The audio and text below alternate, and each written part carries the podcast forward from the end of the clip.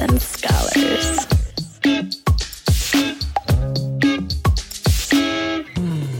You were listening to a pleasure podcast. For more from our sex podcast collective, visit pleasurepodcasts.com. Thanks for tuning in. Sluts and Scholars is a sex positive, shame free educational podcast where we try to help you talk smart and fuck smarter. While we love to give advice and resources, please note that this podcast or any emails from us are not intended to be therapy or a replacement for therapy. Welcome back to another week of Sluts and Scholars, where we talk smart and fuck smarter. I'm Nicoletta, and I'm a marriage and family therapist and sexologist. And I'm Simone, Nicoletta's friend. I'm a law student and I like to talk about sexy stuff. This week, we are joined by Robin Wilson Beattie. She's a speaker, writer, and advocate for disability and sexuality, as well as one of the first people to talk about disability, sexuality, and marketing to adult product retailers and manufacturers. She combines years of personal experience with medically sound research to provide a unique perspective on how life and identity impacts one's sexual expression. Currently, she's working on a book that shares the reproductive health experiences of people with disabilities. Robin is a deep fried Southern woman, mid century buff, and proud mama of one amazing person. Welcome! Hey! Oh my gosh. I'm like, oh, that person sounds really awesome. Yeah, Who I'd is like that? to know her. there's so much to cover. I like feel overwhelmed and don't even know where to start because there's so many amazing things that you do. I know what I want to start with Okay. devotees. yeah, this just is a get down term- into it. So, this is a term that I just found out about because we actually. We had- actually, I didn't know it either. Oh, I thought you did.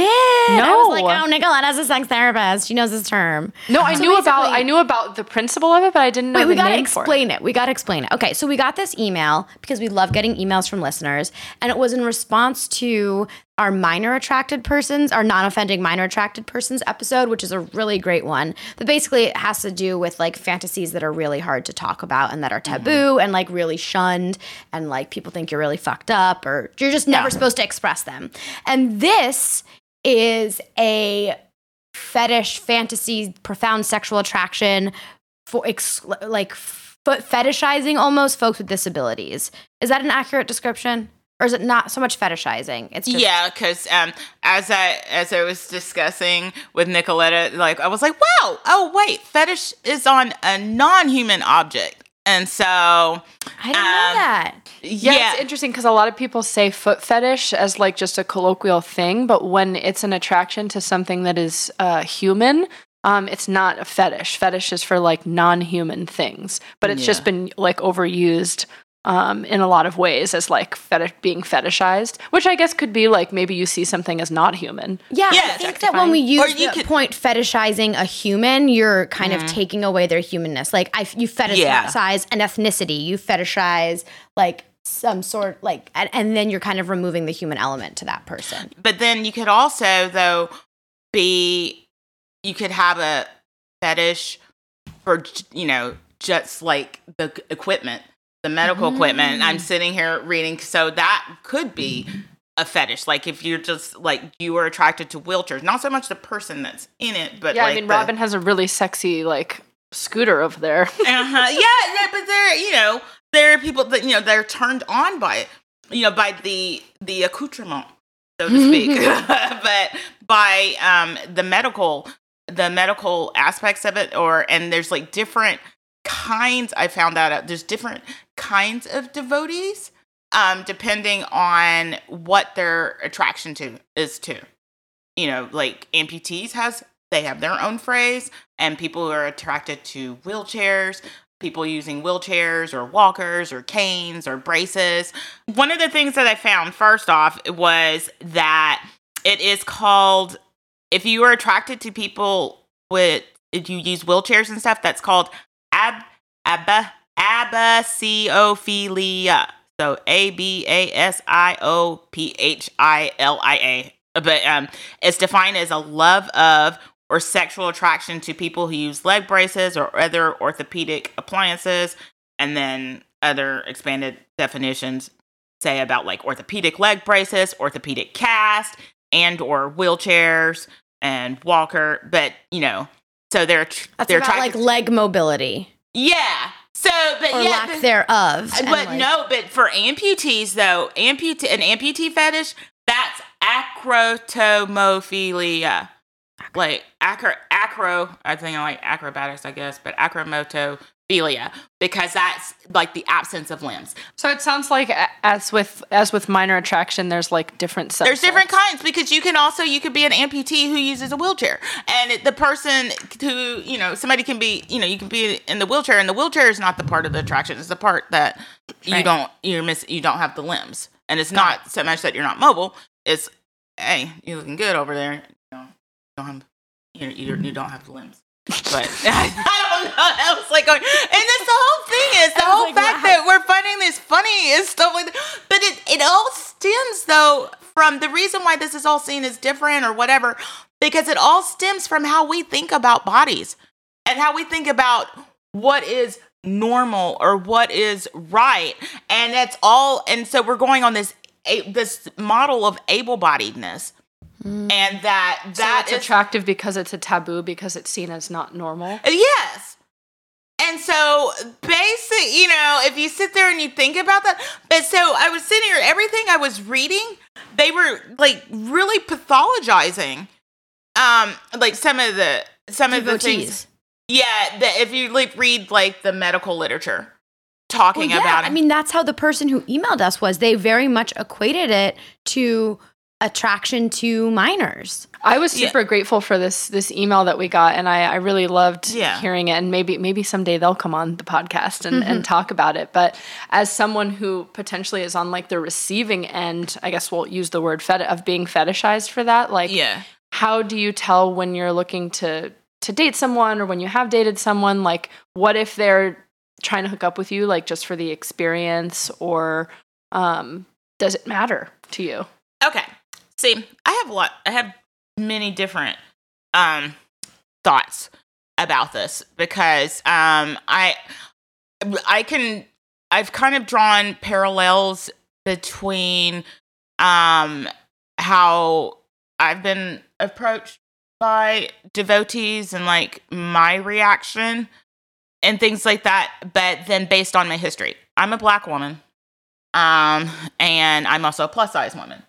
So I've I've um I've experienced, of course, you um chubby chasers, people who are attracted to uh big, beautiful women. So you have Yeah. an intersection of three Yeah, minority. yeah, exactly. And um and people, you know, or from you know white people or or you know who are like, yeah, black women are you know uh, from uh, you know having you know my body that way, you know, or fetishizing. Okay, even though it's not fetishizing, but for the side, um, but For ease of expression. Version, Our listeners exactly. know this is not a true fetish. Disclaimer that we are not Yes, using the word fetish exact- properly. you know. I just want you to know that. But we are going to use it for ease of communication. And we're still figuring out the definition ourselves. All right. So, um, yeah. So basically, uh, so I'd already had that experience. So I acquired my disability, and how I first found out about devotees is somebody, an anonymous person, contacted me on Facebook, and you know, and he, he friended me, and then I noticed that he had all of these people and I was like, oh, is this a, like a disability advocate or something? Because you know that's you know people connect social media that way, you know, through disability advocacy. And then I was like, no, he doesn't have a picture of him, but he sure has a picture of a lot of women with crutches. And then, then he had it and wheelchairs and braces, and then and he had in drawings. And he's like oh i see you use one cane. He goes i think because i had a picture of me with my cane. He goes i think you would look hotter if you used two. Like and then i was like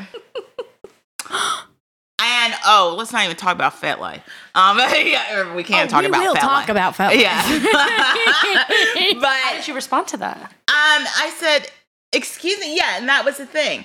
I I asked. I was like, "Wait, what? What are you talking about?" And he goes, "Well, you know." and So basically, he explained that he was a devotee, and and, and initially, I was horrified. I guess because I still, you know, I had my own internalized ableism around what it meant you know, to have a disabled body because I, you know, you transitioned to yeah, because I, yeah, I acquired my injury, uh, my spinal cord injury, and so and that resulted in the paralysis. So I didn't always have it. So I was still, you know, um, navigating how I felt about that and about that being part of my identity. Um, and so realizing that that was something else that people could see or express a sexual interest in, that blew my mind because let me tell you, in rehab, they're not talking about that shit. They're they're not, you know, They when- probably should be. yeah, well, the sexuality talk in the first place, and you know, they're Yeah, getting. did they have a talk with you when you were doing rehab about how your injury would affect you sexually? I'm guessing not. no, I'm sitting here shaking my head and laughing because um, what they did was, um, and this was like this was uh, about 14 years ago. So you know, but when I, but I, I've heard that it's still pretty much kind of the same, and they still use the same film. But what happened was, okay, I, you know, in the spinal cord injury hospital, we spent a really we spent weeks and weeks. I learned all about how to pee poop whatever you know you know with aids like how to do a catheter how to do you know you know bowel program regulating my temperature all of these kind of things like that. All important shit.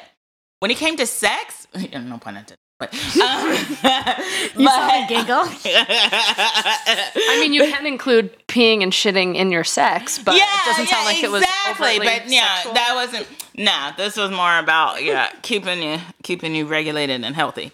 But um, so they separated us by gender first of all. Um, like yeah, This is I- like sex ed in like fourth, fifth. I don't know. fifth what You guys grade. do That's it. what I was like. I was like, this is like fifth grade when they took us the boys and the girls, and we talked about we're gonna get hair on our privates, and we get a box of pads and tampons. so you know, but so they separated. Also, they made it 18 and up, in because there was a girl whose mom, the, the girl was 17. Or yeah, she had turned 17 in the hospital, but she was 16, turned 17. She was in the hospital because she got in a car accident with her very adult boyfriend and um you know and she got a spinal cord injury. Um and she was would- not allowed to participate. In yeah i was like she already there. She's it's already happening. What what the hell? What a fucked up thing to deprive a yeah. person of. yeah like, exactly. Obviously doing something. yeah exactly. That's You what i was know? saying but her own mother was like she needs this class Oh, I assumed it was the mother who said no. no the mother was like no hell yeah she needs to be there and the this- hospital said no. Yeah, the hospital said no, no.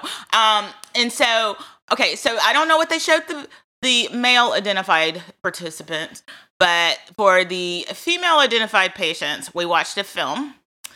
Um, it was about 45 minutes, 40, 45 minute film, um, depicting various women with spinal cord injuries, but they weren't really talking about sex as so much as lamenting what they didn't weren't able to do anymore.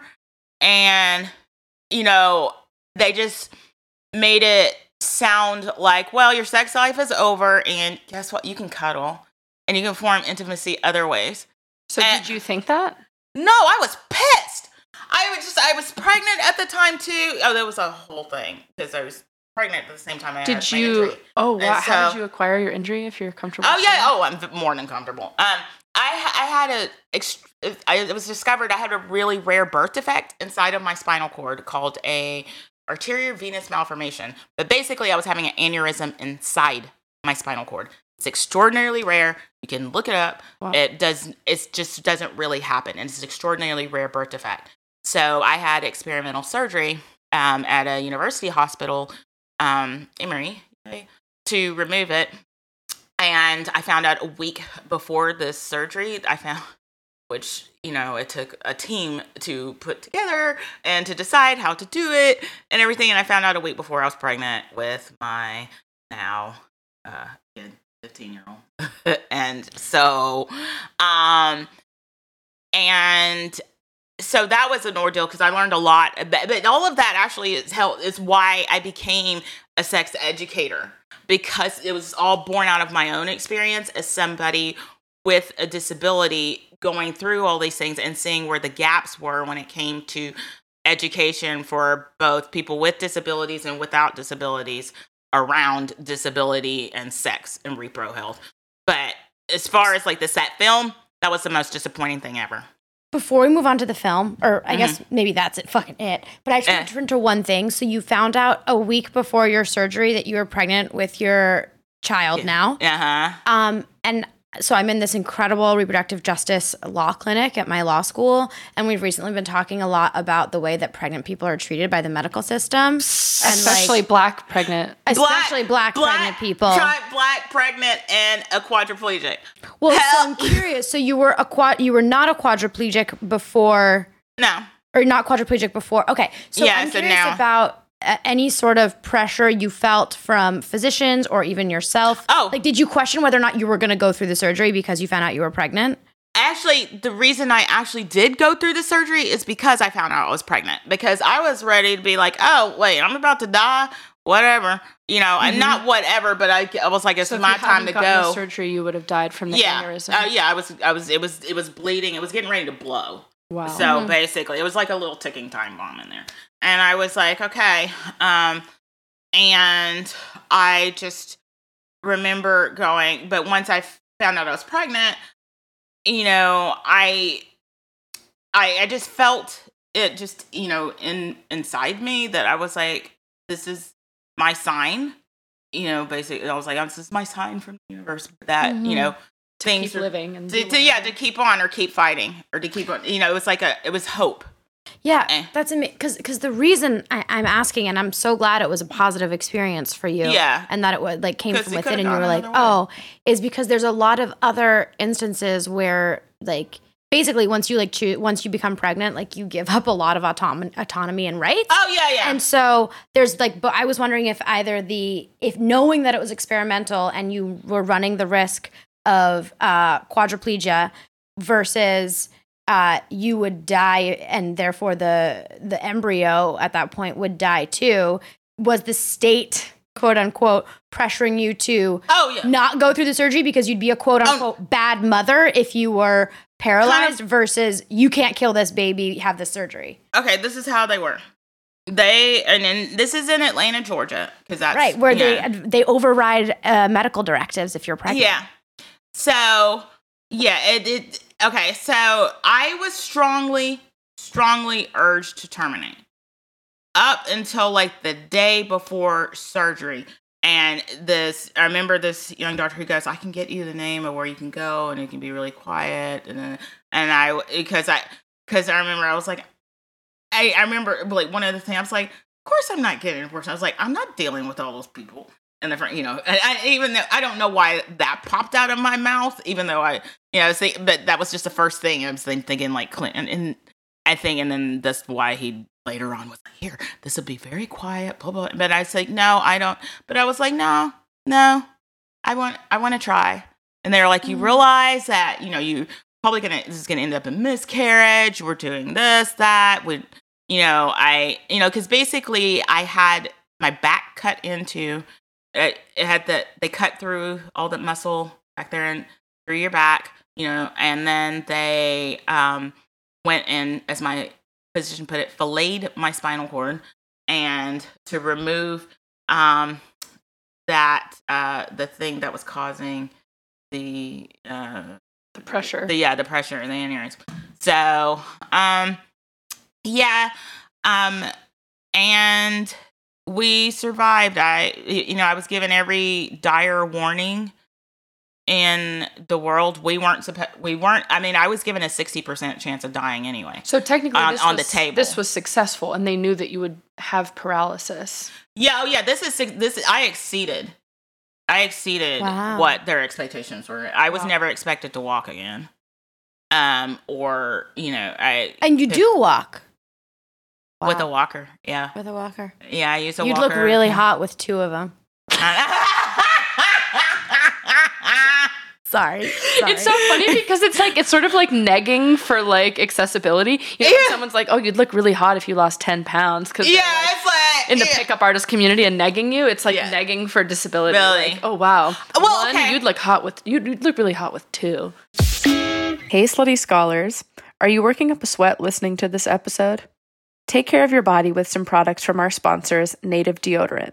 For 20% off of your first purchase, visit nativedeodorant.com and use our promo code S and S S A N D S during checkout. I've been using Native since before they sponsored our show because my mom even approved it and she works in cosmetics. I've tried other natural deodorants, but honestly, this is the first one that actually works and lasts for me. I've really been liking the lavender rose scented one.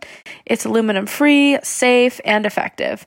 They have an awesome selection of other scents, and they even offer an unscented version and one with no baking soda for those with sensitivities. The best part, though, is that it's no risk to try, and Native offers free returns and exchanges in the US. For 20% off your purchase now, visit nativedeodorant.com and use promo code S and S during checkout. Now, back to the episode. How about though? I one time I was like I was on Fet Life and a person asked me um because they they said that they were a devotee disabilities like I really like women. It goes, do, do you think we could maybe play and you could be somebody with cerebral palsy? And I was just like, that's offensive as fuck. Why the hell am I gonna want to? I I that I had that there were so many layers in that. I just I didn't even answer nothing. I didn't even really want to unpack it unpack it mentally. I was just like, wow. Well, firstly, I know people with cerebral palsy Yeah. who would want to have sex. Yeah. And and I also is it that bad? No, I mean I want to know why he wanted me To pretend. specifically Yeah. pretend to have a disability that I didn't have. I don't know. Yeah, I feel like it's. But like what I if someone was it's, like, able bodied? offensive in the sense where it's like you hire like an Asian actor to play a black person.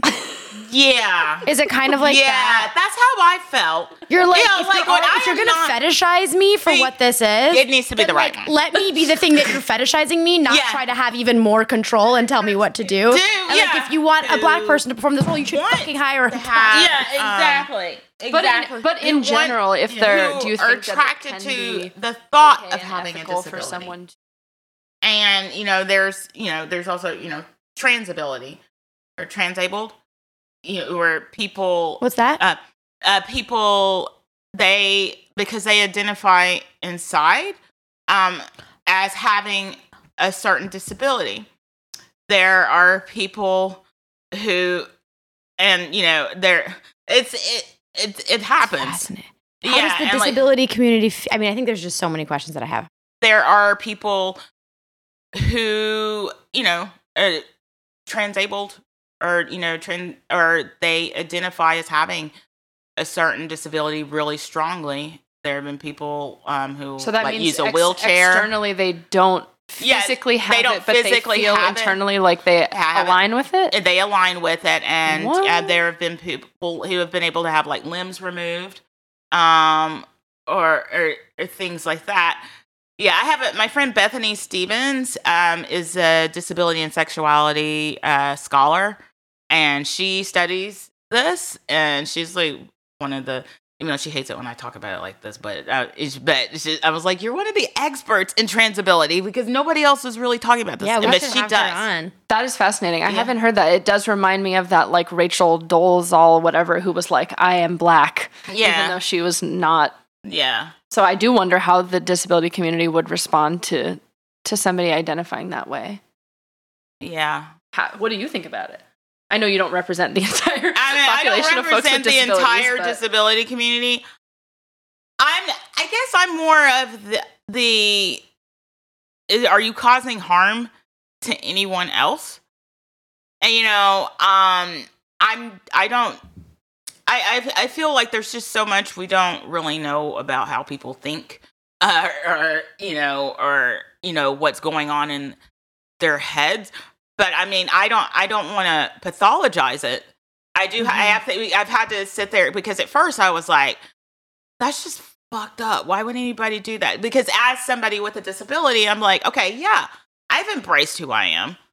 But I'm like, it's fucking challenging though, you know, accessing, you know, the community and and stuff. And I'm like, why would you create um an addition uh, why would you create obstacles for your you know and I and then I had to think about it and I'm going well is this an obstacle or is it just an access issue?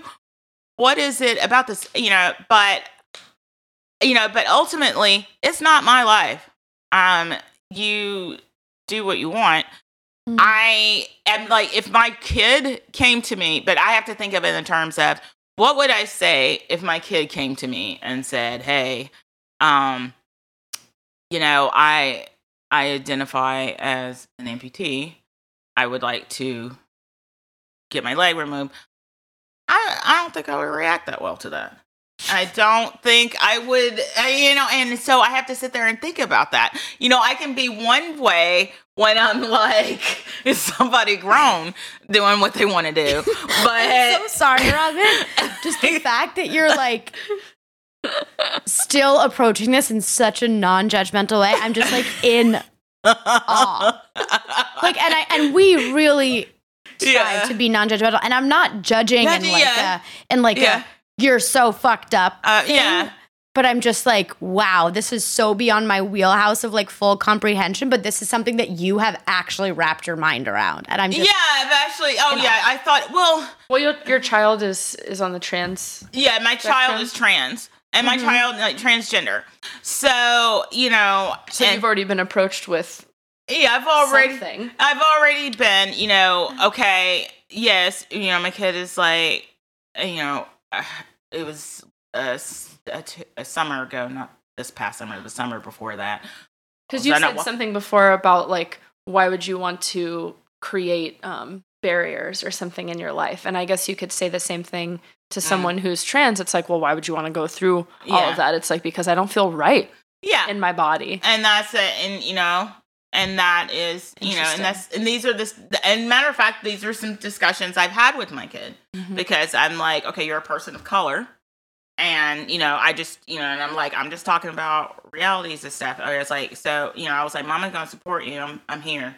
And you know whatever if this is who you are and this is who you feel you are then that's who you are. And i'm here for it and i will and nobody better say different I'll, I'm, you know, I'm a mama God, bear. you're such a good mom. you- but, but I love my kiddo. But you know, my kid's awesome.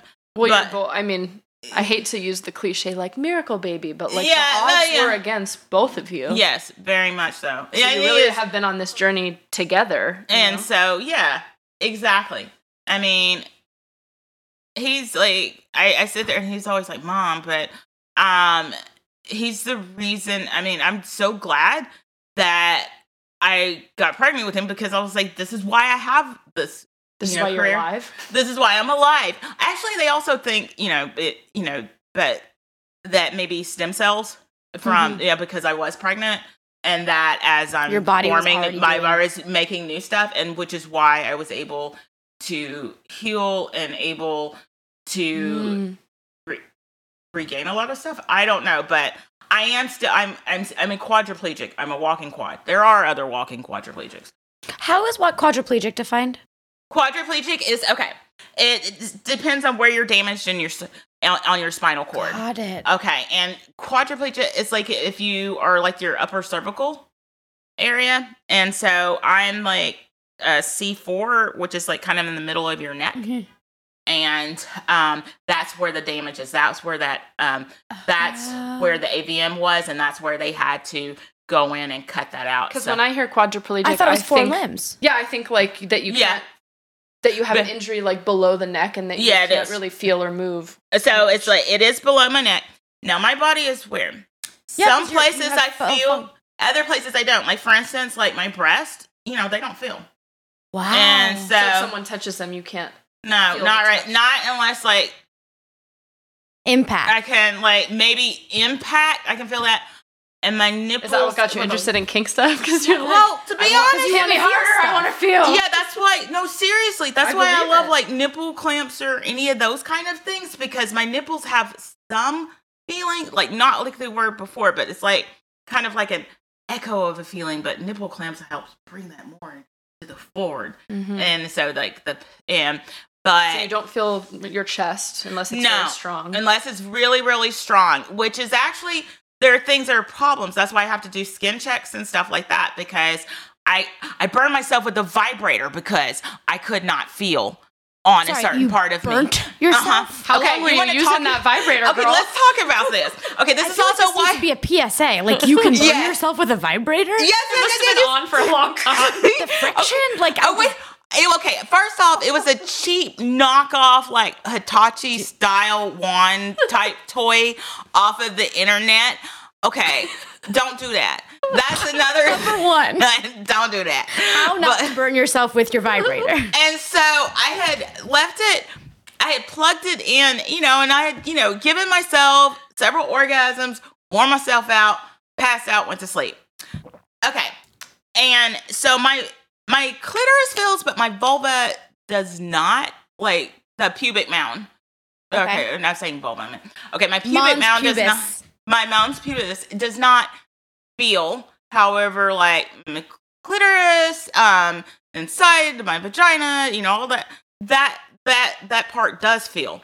However, the pubic mound does not. and is that based on where the injury was? That's because yeah, C four. So anything below the neck, it's like there's no. I feel like there's no rhyme or reason because I there's think like that the age old thing that someone told me is like if the vagus nerve is intact, Mhm. then you can still have genital feeling orgasm. yeah, I can. I can. I guess my vagus nerve is still intact. I don't know if that's know. the science of it, but I'm I'm still learning about the the physiology of But it. I can. Yeah, I can have a clitoral. You can have a clitoral. I can have a, orgasm. and which is that's the thing though. You know, I am a quadriplegic, but there are some things, yes, that I can do that are not that people don't think about. And they think about quadriplegia, but or even tell you about when you're getting your fucking sex class in quadriplegic hospital. Yeah. Yeah, so second exact- PSA: If you have a spinal cord injury, you can definitely have an orgasm. Sometimes not genitally, definitely. sometimes you might be able to have. you might. Well, but I think that even if it's not genitally, you can have other You could- types there's- of, of th- orgasm. there's other pleasure. types You might. I think definite is a strong word to use. Yeah, use. def- there's are like different ways. that puts a lot of pressure. You are still pleasure able. Yes, that. Yes. Oh. yes, you can still like- Pleasure able. Pleasurable. Is that what you were doing? No, well, yeah, and it's another term of like instead of that you're pleasurable, it's that you're able to have have pleasure, pleasure. that you are a body that is like deserving Yeah. and able to have Okay. pleasure and deserve So good. pleasure.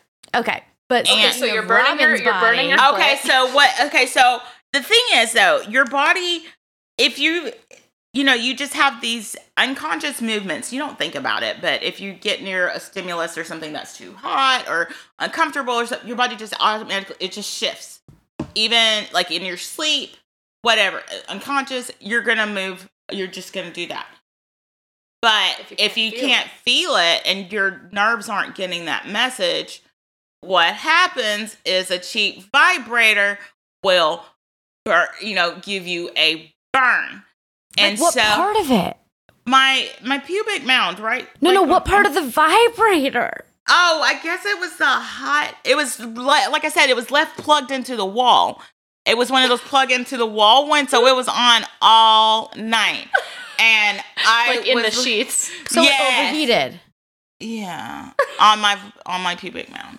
And uh, so and then no no there's a whole story that goes with that because I because I don't feel that it got infected and and that's when I finally felt something cuz I felt like a pain pressure and I couldn't really see and I was at a I was at I, I was at a play group with another mom and her kids and Oh, I I not a sex kink play thing. group. no, no, uh, that's why I was like with the with the mom and and her kids, where they playing with toys and shit. And I was like, "Hey, Janine," I said, "Can you take a look real quick because things aren't." It's, you know, don't look so, so yeah. So I put it. She goes, and she's German, and she was, you know, she'd only been in the country like a couple of years, so she's just like, "Oh, oh, that's bad." She's like, "Oh, your pussy is bad. you need to go to the doc. That's not good. You need to go to the doctor now." And I was like, so I call my OBGYN, and he's on vacation.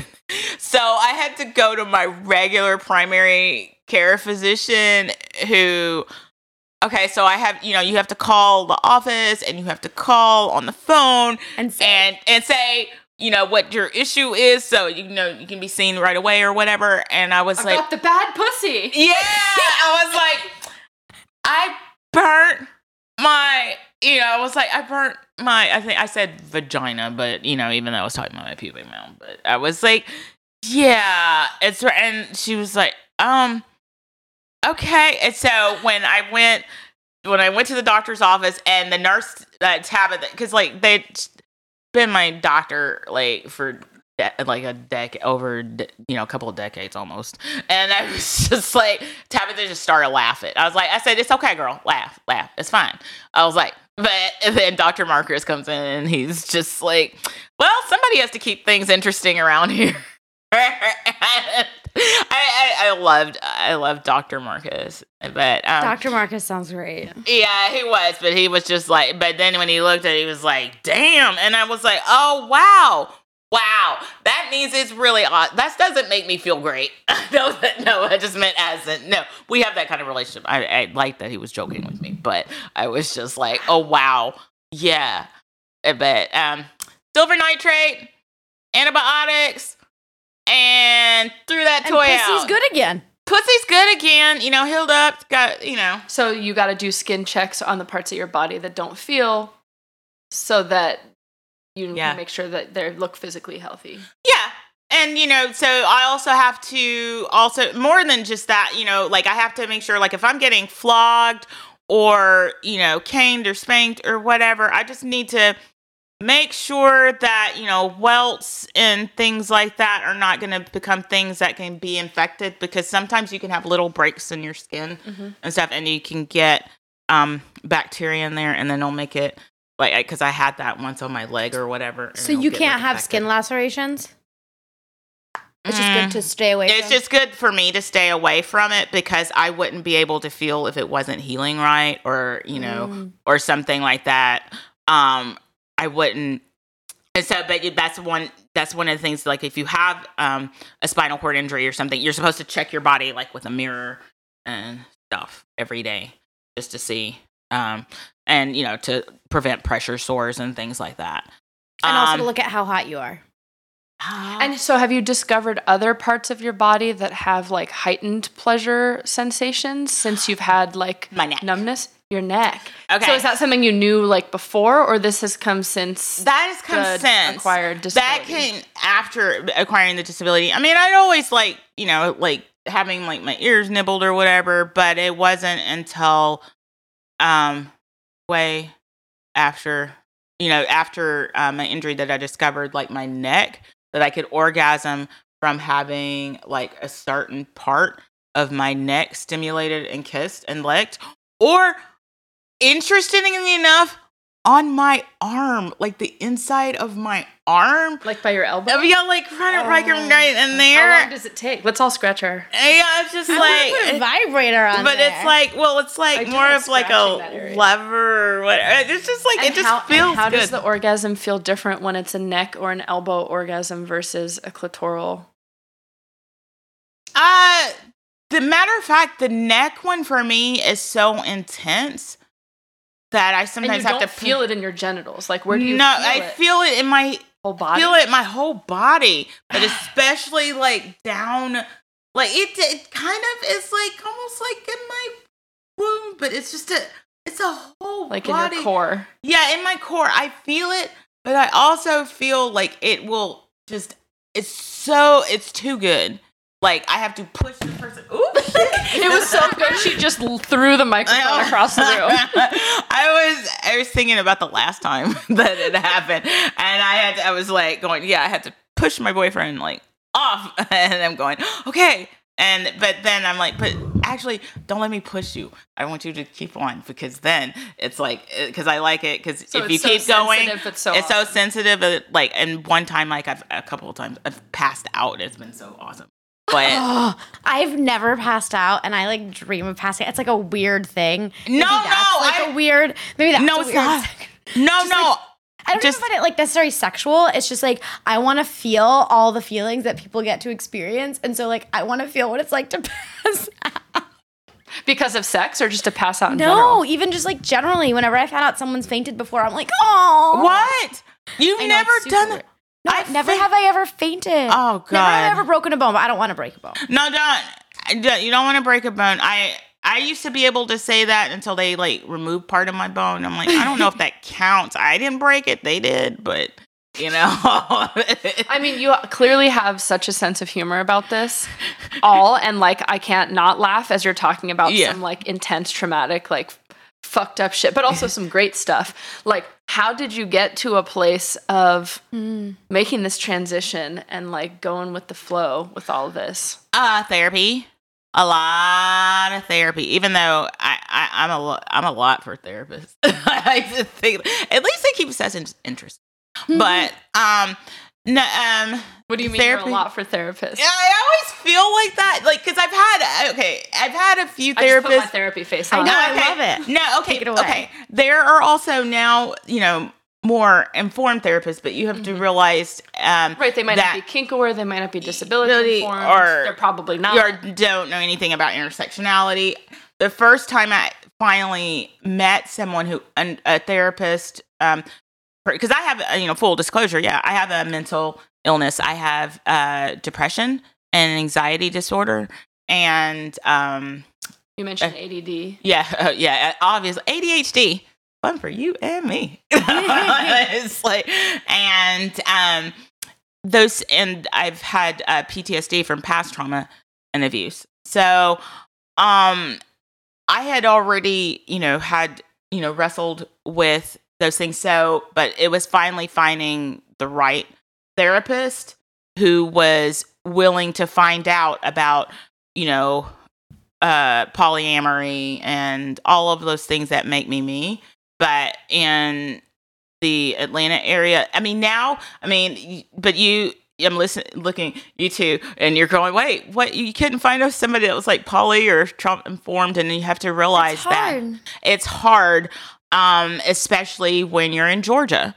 You know, not you know, because California, New York, you know, all- there are all these. You know, not every, not everywhere. These places, like, like I like to say all the time. I was like, yeah, not not everywhere is California, y'all. There's, there's a true. bubble. So, um, but also, but also that, but also community. My big one. Do you want to know how I got through this shit?